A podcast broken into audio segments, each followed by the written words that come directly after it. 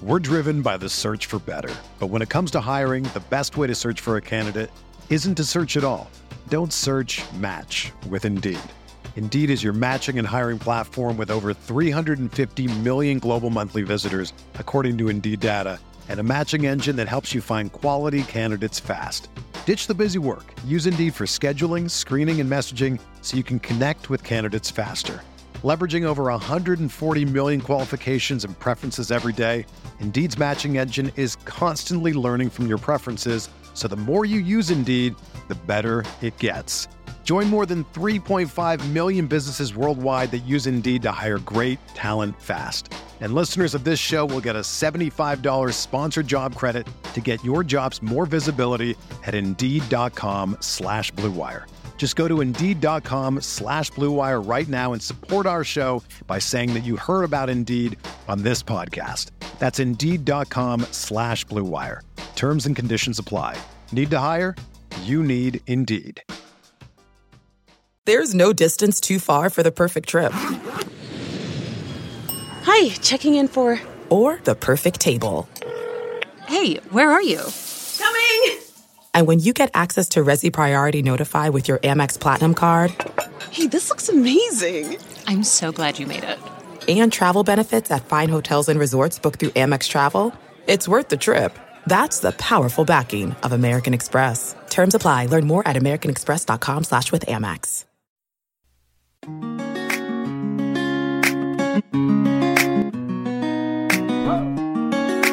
Hello and welcome back to her Hoop Stats Unplugged. As always, you're here with Megan Gauer, and we've just seen continued to see chaos in NCAA women's basketball. Lots of upsets in the past two weeks, lots of changes at the top. Stanford and Ohio State both losing, so that's that's big news.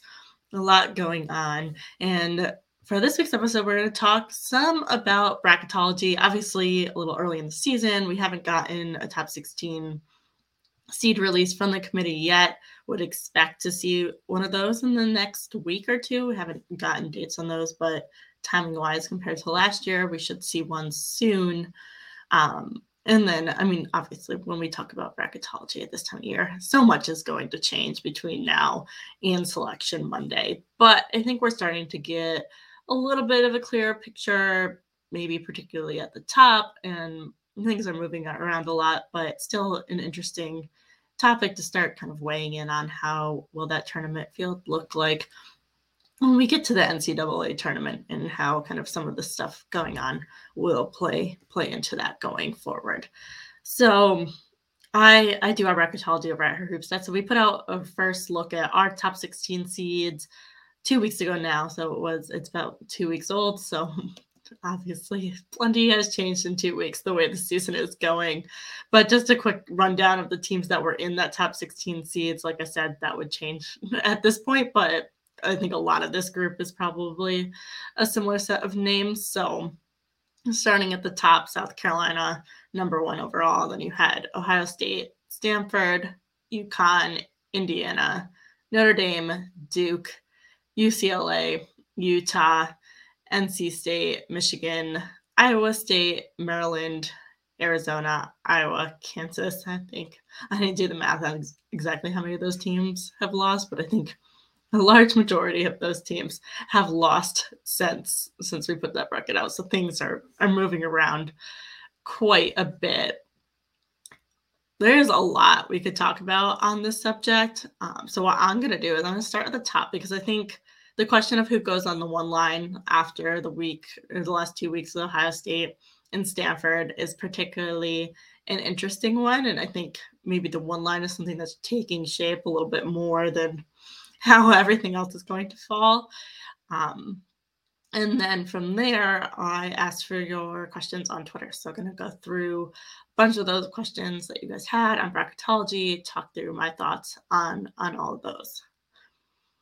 So starting out on that one line, I think, I mean, the, the obvious one is South Carolina, right? South Carolina, still number one team in the country, still undefeated. They are just, I think, pretty clearly have established themselves at this point as the number one overall seed that could, of course, change. I I don't think it will. I think South Carolina will have to drop more than one game, I think, to fall out of that number one seed position overall. I think they would have to drop at least two games to for us to be starting to have a conversation about them not being the number one overall seed. So they haven't lost a game yet. So I don't know that we're going to see them drop two games. If we do, that'll be a conversation for when that happens. But for now, I think it's pretty safe to say that South Carolina is like 90% chance going to be your number one overall all seed when we get to March Madness while the rest of that one line isn't quite as clear, I think we're starting to kind of see a clear distinction of teams that we can expect are going to round out that one line. Of course, again, I'm going to say a thousand times in this conversation probably that things can change because um, obviously this next group of teams could drop a bunch of games and then that that would change things. But right now, I think we're seeing a clear set of four teams that are vying for those last three spots on the number one seed line. Those teams are Ohio State. Ohio State was undefeated until Monday night this week. They dropped their first game, lost to Iowa. So it's not a bad loss by any means. Iowa, another team that we're talking about in terms of this top 16, top four seed lines grouping. So not a bad loss, but did lose their first game there. And then we've got Stanford. Stanford is their second game that they've lost this season. They did lose to South Carolina earlier. Clearly, that's not a bad loss. We just talked about South Carolina being the number one team in the country. Stanford lost a little worse than Iowa or Ohio State's. They they dropped a game to USC. Not a great loss, kind of a surprising game. Um, both Haley Jones and Cameron Brink really struggled in that one, which I think is something surprising to see they have definitely righted the ship since. They they had a good win over Colorado in this past week. Did had a good set of games this past week, and also beat Utah, another team that we're talking about as kind of a top ten, top twenty team. So um, Stanford back on the right track, but that that loss does affect them in a bracketology sense. We've got UConn. Um, UConn also has two losses. They lost that Notre Dame game when Azzi Fudd got hurt. Also in that Maryland game, I think when you look at that Maryland game, the committee is not going to put as much emphasis on it, given that they were without Fudd, they were without Dorka Juhász, and they were without Nika Mühl. Um, the, the committee will take those injuries into account. So UConn with two losses, but definitely still in that that group of teams that we're talking about on the one line as well. And then the final team that I've got in that group is Indiana, um, and they they've got the one loss to Michigan State. Again, not a good loss, but that was before they got Grace Berger back. She's now back in the fold. So, I mean, that's a consideration injury wise as well. I think when you're looking at who's on the one line right now, and I like to talk about this as a group first, right? Because I think these are your five teams that are vying for a number one seed, and one of them is uh, they can't all we can't have five number one seeds, so someone's gonna fall off. But I think who that is that falls off is going to change a lot. But I think this group might be a little bit more established. When we're looking at it right now, I think the team that falls off is probably UConn. I did have them on the one line in that release two weeks ago, but I think what changed theirs. and we were looking at a UConn team where Azzi Fudd was close to being back that injury was going to be something that was part of the past. Now we're looking at a UConn team where we've got Azzi Fudd on a undetermined return timetable. She's expected to be back, so I do think when we look at you know when we are at this point in March and sh- if she's playing and she's healthy, that is going to be part of the consideration. But for right now, I think because her status is a little bit more questionable, UConn maybe falls at the bottom of this group. I think it's splitting hairs, though. I think it's really, really close. UConn's played a really, really tough schedule, the toughest non-conference schedule of any team in the country. Still a top two, top three overall strength of schedule. So especially when we look at that Maryland loss as being one, not a bad loss, and two, a loss that they were missing so many key pieces in beyond Azzi Fudd. I don't think I think you're almost looking at them like a one loss team, I think is, is fair to say. So I think it's a very tight split between your Ohio State, between your Stanford, between Indiana, between UConn and to who's those those two through four or two through five in that S curve. like I said, I mean, Stanford, you're playing a really tough Pac 12 schedule right now. They also played a pretty tough non conference. Ohio State, I think, is is lacking a little bit on the quality wins, but they've just won so much. And then also, again, with the injuries, Jacy Sheldon expected to be back for them the tournament time. In Indiana, you're talking about not a great loss in that uh, game, but again, tough Big Ten schedule. They have a really good win over UNC. They've got some other quality wins under their belt. So really splitting hairs between those those four teams. Um, and I think that's kind of the group that you're going to be looking at against each other as you're rounding out who's going to actually end up on the one line, who's going to end up on the two line. Um, I think notably, you've got two Big Ten teams in there as well. Ohio State and Indiana both have to play each other, that might work to their their disadvantage in a little bit, especially if they end up playing each other twice. If someone someone's going to knock the other one down. So that's what's going on in the very top. From there, I kind of want to just go through some of these Twitter questions. Really appreciate everyone throwing those out there. So, starting off with Elizabeth, she asked, How do ranked wins factored in considering the way the rankings have shifted all the season? And then she added in, For all except for Gamecock women's basketball, which I'm going to assume is because we all know that South Carolina is the number one seed, and there's not a lot to talk about in terms of the ranked wins because they're just beating everyone. Um, but I think the important thing to differentiate here is that when you're looking at the bracket, you're looking at the net ratings. So the AP ratings is, of course, one way to look at these teams, one way to rank these teams, but it's a subjective rating. It's not necessarily something the committee is using in their decision process over who's going to be seated where. It's really the net ratings, and then there's a quad system in place that divides those those teams up into or those games up into quads based off of the net ratings and um, if the game was home, away, neutral court, things like that. So you're looking at that, and it's going to be a point in time. So it's like whenever the committee's looking at it. So yeah, Tennessee might have been, for example, like the number two team in the country in the AP, or the or like Texas would be a better example, but um, Texas was the number three team in the country in when the original poll came out. Now they're at wherever they are in the net rankings, and that's the measure that that you the committee is going to be looking at in terms of how those those games are rated. So I think that's important to keep an eye on that when it comes to seating. It really comes to the net rankings. The AP poll is just is of course another way to look at it, but it's just it's not what's being used in in setting up the seating all right, we've got a couple questions on LSU, which, if you were paying attention at the front, you might have noticed I did not mention in that original bracket, and I'll, I'll get into that in a second. I think before I go specifically to what these questions are, LSU is one of the hardest teams right now to understand where they would fall in this bracket because it's just almost an unprecedented situation to have a team that's so good, especially with a player like Angel Reese, a team that's having so much success. They're number three or number four in the net rankings, so they're really, really high on the metrics. But they've just played such a weak non-conference schedule. That strength of schedule is improving with SEC play, but they just played pretty much historically weak conference schedule. I think that, or non-conference schedule. I think that's fair to say. So it's really hard to put them into a box as to where they should be seated because we just don't have a lot to compare to in terms of a comparable like power five type team that's played a schedule like that and how the committee has seated them in the past. I think when we talk about those top 16 seed reveals that should be coming, the number one thing I'm most interested to see is what the committee does with LSU.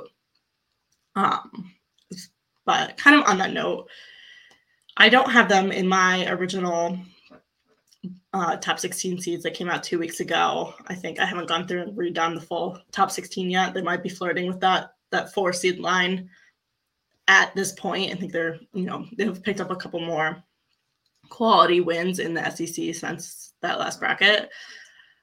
But the reason I didn't have them in is specifically for that strength of the schedule. Um, and I've got a question here from from Ryan that I'm going to start with because this is kind of what I used in my decision to not put them in. So he said, so Princeton in 2015 finished the regular season 30 and 0 and got a right or an eight seed in the tournament.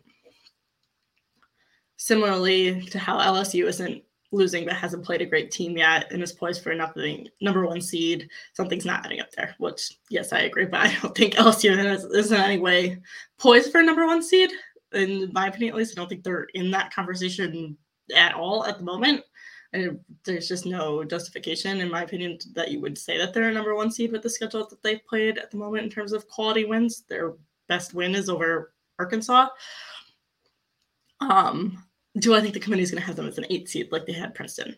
Also, no. I think Princeton is the best comparative point that that 2014 2015 Princeton team is the best comparative point we have for LSU in terms of trying to figure out what the committee would do because they were undefeated, because they played a relatively weak strength of schedule, didn't really have any big statement wins.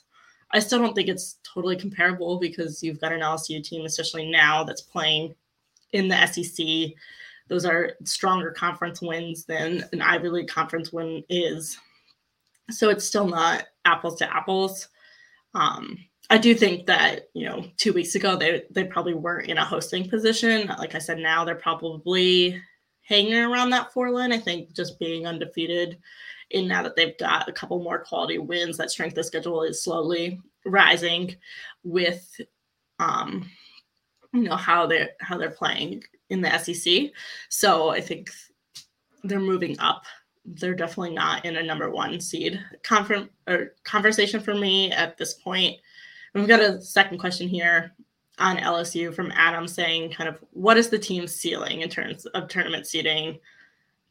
With, I'm just going to leave it at that. There's more details to the question, but I'm going to go into a couple scenarios here. So I think you've got the scenario where LSU wins out, which is, I would say, highly unlikely because it likely involves having to beat South Carolina not once, but twice in an SEC tournament as well.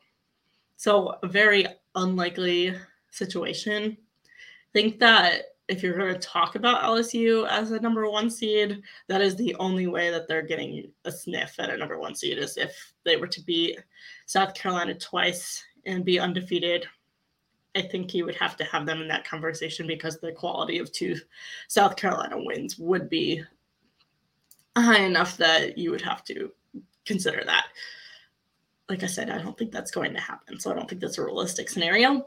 I mean, we never know, but I don't think they're going to go undefeated and beat South Carolina twice. Kind of going more into what Adam said in his question it says, what if they finish with only the one loss in the SEC regular season to South Carolina? And then in a hypothetical SEC tournament game or SEC title game against South Carolina. And both games are competitive single digit margins, so they're not getting blown out of the water by South Carolina. To me, in that situation, I think they're probably. I think I still think their ceiling is a three seed because I think the thing that LSU is going to be lacking if they don't beat South Carolina at all this season is a quality win you're going to be talking about a team where their best win is either Arkansas or Tennessee, depending how you look at it. I think Tennessee is going to end up being the best win. Um, I'm going to talk a little bit more t- about Tennessee in a little bit, but you're just not going to have a statement win on that resume. And I think as much as not losing counts for a lot, so much of having quality wins is such a big part of the seeding process that I just I have a very hard time seeing LSU anywhere above a three seed without a win over South Carolina. I want to tell you a story. It's a story about a scandal, broken relationships, gossip, rumors, money, corporate rivalry, and a broom. A performance enhancing broom. My name is John Cullen. I'm a comedian, podcaster, and for 20 years, I was a semi professional curler. And I want to tell you the story about how a single broom almost imploded the 500 year old sport of curling. We felt like we were bringing a knife to a gunfight. It's the story of a superstar and his fall from grace. Well, I was being dragged through the mud. It's the story of two brother entrepreneurs with a dream. I said, that's great news. It's a story of intrigue. I still don't understand why we want to keep his name secret. The full story has never been told, so I'm going to tell it. Broomgate How a Broom Almost Killed Curling. It was a year I'd like to forget. To listen to Broomgate, search for Broomgate in your favorite podcast app. That's all one word Broomgate. Okay, it's time to commit. 2024 is the year for prioritizing yourself. Begin your new smile journey with Byte, and you could start seeing results in just two to three weeks. Just order your at home impression kit today for only $14.95 at Byte.com. Byte Clear aligners are doctor directed and delivered to your door. Treatment costs thousands less than braces. Plus, they offer financing options, accept eligible insurance, and you can pay with your HSA FSA. Get 80% off your impression kit when you use code WONDERY at Byte.com. That's B-Y-T-E dot com. Start your confidence journey today with Byte. All right.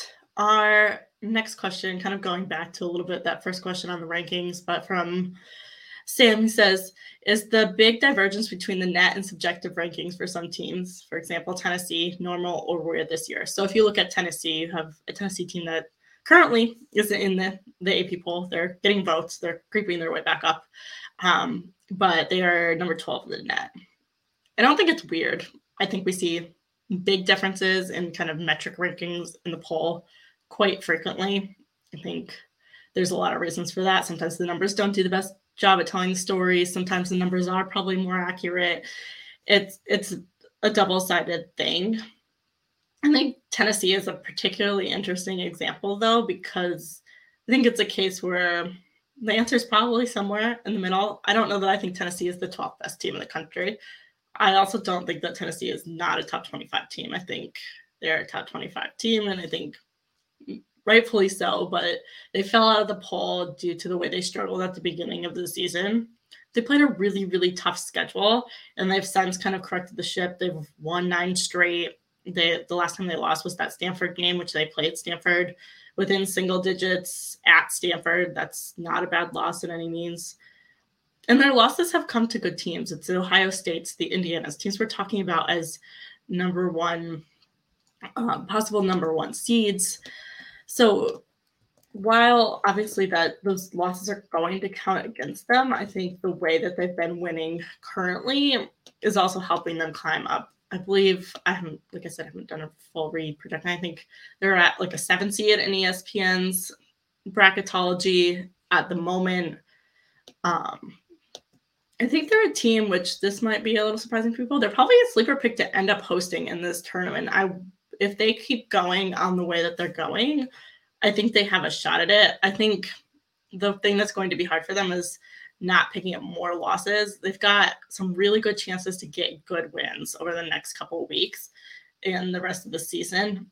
Um, but they don't have a lot of room for error because of those early season losses. So I think that's going to be the toughest thing. Can they pull off some of these upset type wins that they are going to have the opportunity at over the next few weeks? And I think they could be a type of team that ends up hosting depending how things go elsewhere. But you've got a chance to get a win over UConn this week. You've got a chance to get a win over LSU next week. You've got a chance to get a win over South Carolina late in the regular season, and then you've got a chance to maybe get another crack at both an LSU and a South Carolina in the SEC tournament. So trying to that's potentially five games that could be really, really big steps for Tennessee to move up.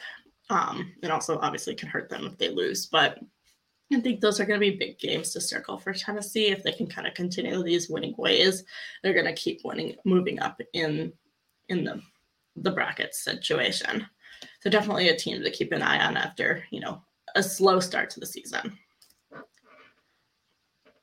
All right, next question, and I like this question because it kind of lets us think through a bunch of different teams in a collective on what kind of things that you're looking at. So a resume comparison: Creighton, Oklahoma, Maryland, Baylor, Villanova. I need to explain to me why ESPN has one of these teams as a 10 seed, another is another four no lower than six, and as high as a three. So yeah, all this stuff comes down to resume. I think that's really important. And I'm gonna say that group of teams again, just so I probably said it too fast the first time. So it's Creighton, Oklahoma, Maryland, Baylor, Villanova. For reference, I think um, you've got a, a Maryland team that's in that three, four seed range, an Oklahoma team that I think I would probably have on the four line right now. Maryland, or sorry, I already said Maryland. Villanova and, and Baylor not hosting, but you know, in a single digit seed situation, and then a Creighton team that has really struggled lately and is is falling on that that seed projection. Um, I'm gonna start with Maryland because I think that's the team of this group that's clearly the highest. And I think the thing that's setting Maryland apart and why, even with four losses, you're seeing Maryland on a three line is it always comes back to quality wins, right? I've said quality wins probably more times than you want to hear on this podcast, but they have a win over UConn and then they have a road win over Notre Dame. Those are two really, really good wins, two of the best wins that you could have kind of at this point in the season. You're talking about two top 10 teams.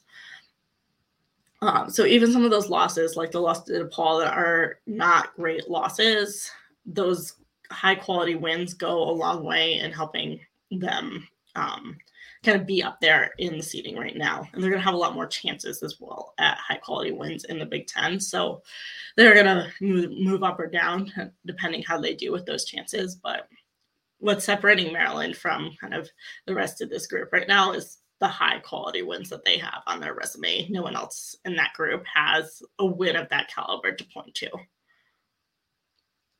Now, when you move to an Oklahoma team, they only have two losses to Maryland's four, but they're still falling below Maryland. And the reason for that is that they just don't have those great wins. We talk about UConn win and Notre Dame win; those are great wins. Then you've got a good win over o- Iowa State if you're Oklahoma. Some some decent wins, Ole Miss, Kansas. Those are those are good are good wins, tournament teams. And then they don't have any bad losses. I think this is what's kind of separates them from some of the teams that are further down this group. No bad losses. You have a loss to Utah, that's top 10 team, and a loss to Baylor. So no bad losses. The Utah loss is bad in nature, and then it's like a 30 point loss, and they gave up 120 points. Not great all around, but in terms of a team to lose to, not a bad loss. So no bad losses, a good win over Iowa State, and some decent wins over Ole Miss and Kansas.